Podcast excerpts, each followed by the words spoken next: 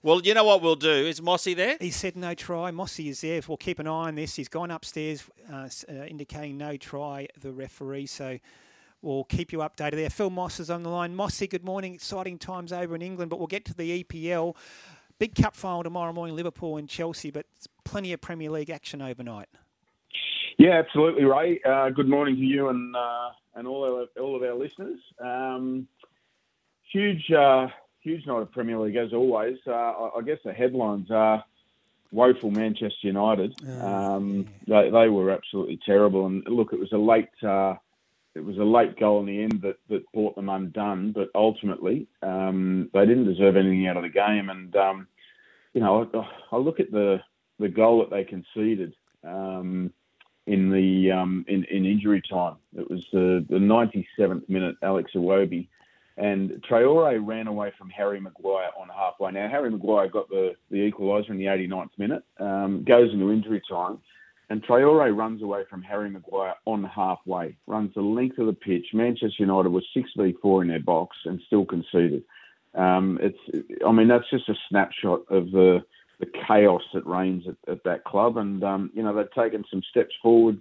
I think they'd won four on the trot. Um, you know, new minority owner um, during the week, uh, announcing that he wants to take over uh, Liverpool and, and, Manchester City. But they are nowhere. They've got mm. such a massive rebuild um, that needs to happen.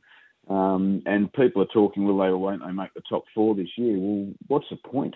They're in no fit state to go into the Champions League. So, uh, yeah, a lot of work for Manchester United to do. Everton as well. They suffered heartbreak at the end. Poor Everton. Uh, they did, Brent. Yes. Um, look, you got to you got to feel. Well, I'm a Liverpool fan, right? So I don't feel much for them, but uh, but you you got to feel in the the manner of this result against Brighton, um, against a ten man Brighton um, at, at, the end there, and Lewis Dunk for Brighton finds an equaliser in the 95th minute um, to cancel out Branthwaite's uh, 73rd minute go ahead goal. Um, uh, this was away to Brighton, so Brighton were at home. Um, but every point is gold dust for Everton at the moment. Mm. But uh, unfortunately, one point when you're staring at three, uh, feels more like you've lost two, and that's exactly what happened for them as they fight to try and get out of that relegation scrap.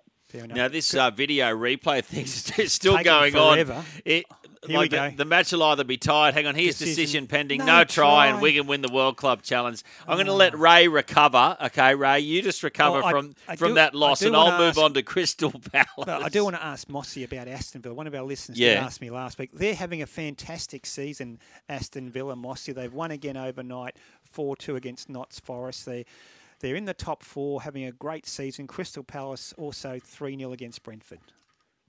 Yeah, that's right. Look, uh, uh, you know, and I'm not. This is no patting on the back session, but but I picked Aston Villa to, to be the, you know, the surprise packet this season before before a ball was kicked. I just really liked what they built there. Um, I'm a big fan of their uh, of their manager Unai Emery um, and the way he goes about things. Um, so no surprises here that they are where they are. Can they sustain it and, and finish top four? Well, yeah, they can because momentum's your best friend. It takes a lot of a lot of time to build momentum, but they've they've got it. Um, you know, they've won three, lost two in their last five, but two, they've won two on the trot now. Um, and I, I, you know, if if I look at if I look at what's behind them, I think the only team that can maybe knock them out of that top four really is um, is Ange's Spurs um, who are, um, you know, they're now five points behind them with a game in hand on them. But, um, you know, if I look below Tottenham, I can't see Manchester United getting. I can't see Brighton, Newcastle, West Ham, yeah, um, and and really and, and Chelsea either. So they're the only real challengers for the fourth spot. Had a great season. And uh, yeah, I hope they can hold on. I really do. Crystal Palace, as you mentioned, new manager uh, Oliver Glasner, um, Roy Hodgson departing uh, the Palace, and uh, he gets a, a big three 0 win to start his career there. And um, he, he said that he was absolutely blown away by the team spirit and the camaraderie amongst the dressing room. So that's a good uh, foundation from which he can uh, now build. And the Matildas, fascinating they are, the Matildas. They're like Australia's biggest sporting brand, but sort of they play Uzbekistan and people aren't really sure. Oh, they playing the Matildas. When are they playing? Anyway, they belted Uzbekistan. Wednesday night, they'll have the return match in Melbourne. They'll be going through to the Olympics, Mossy.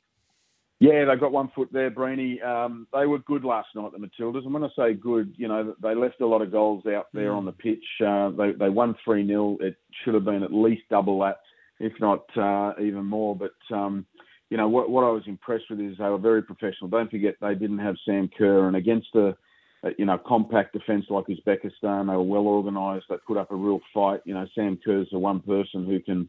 Uh, one player who can really unlock that. Um, they don't have her, and Michelle Heyman got the go-ahead goal, and that's a wonderful story. Back in the team after six uh, six years absence, um, scores the go, the go-ahead goal that really broke um, you know, released the shackles, if you like, and um, and Australia went on with it then and scored another two. But um, it'll be a very different atmosphere and, and proposition for Uzbekistan back in Melbourne on uh, Wednesday night. Marvel Stadium is a sellout. Um, there wasn't a big crowd there last night in Uzbekistan, and the weather will be very different. It was zero degrees in Uzbekistan. It's going to be a warm one on Wednesday night, um, and I think Uzbekistan will really feel the heat uh, when they arrive in uh, in Melbourne, and that cauldron that the Matildas will make their own.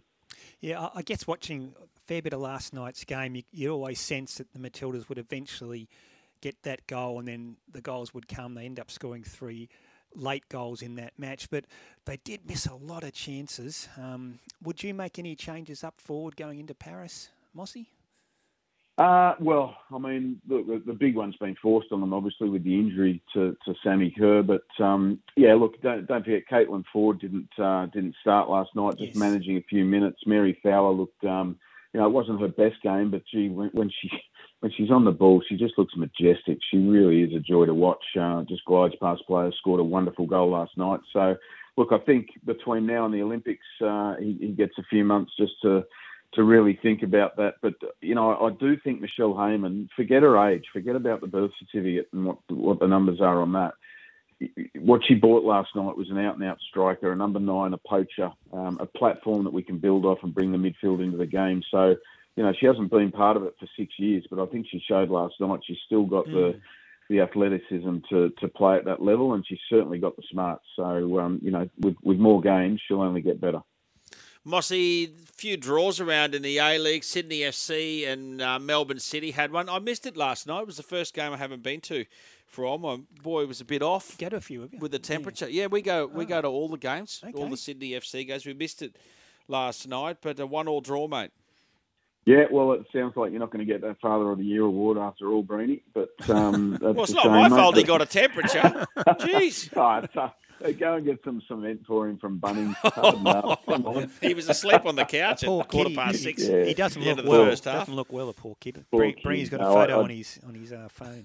I do feel for him. Um, my daughter got exactly the same the night before we were flying out to Fiji about five years ago. But uh, oh. yeah, that's another story. But anyway, um, yeah, you're right. Um, look, this this was a shame for Sydney FC. It's a, it's a big point away for Melbourne City, given how they've been going recently. But Sydney FC, that first half last night was probably the best I've seen them play um, this season. Um, they, they, were very good. They just couldn't put the ball in the back of the net uh, enough times to, to stave off the challenge for Melbourne City. But um, uh, you know, if you think back to the heydays with the the, likes of Bobo, um, Le Fondre, um, you know those type of players.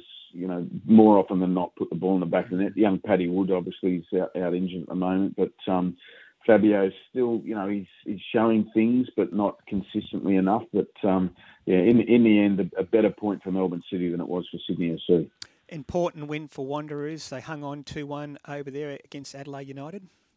Huge, uh, and another coachless. Well, I say coachless game. John Paul de Marigny was was calling the shots from the bench, and he's a very experienced coach, been a head coach in his own right. But Marco Rudan, their their uh, their normal manager, obviously suspended for the second game in a row. He's back on the bench next week, um, which I think you know will help settle them down. But this was a, a fighting away win against Adelaide. Not an easy place to go. Cooper's uh, red card to Halloran.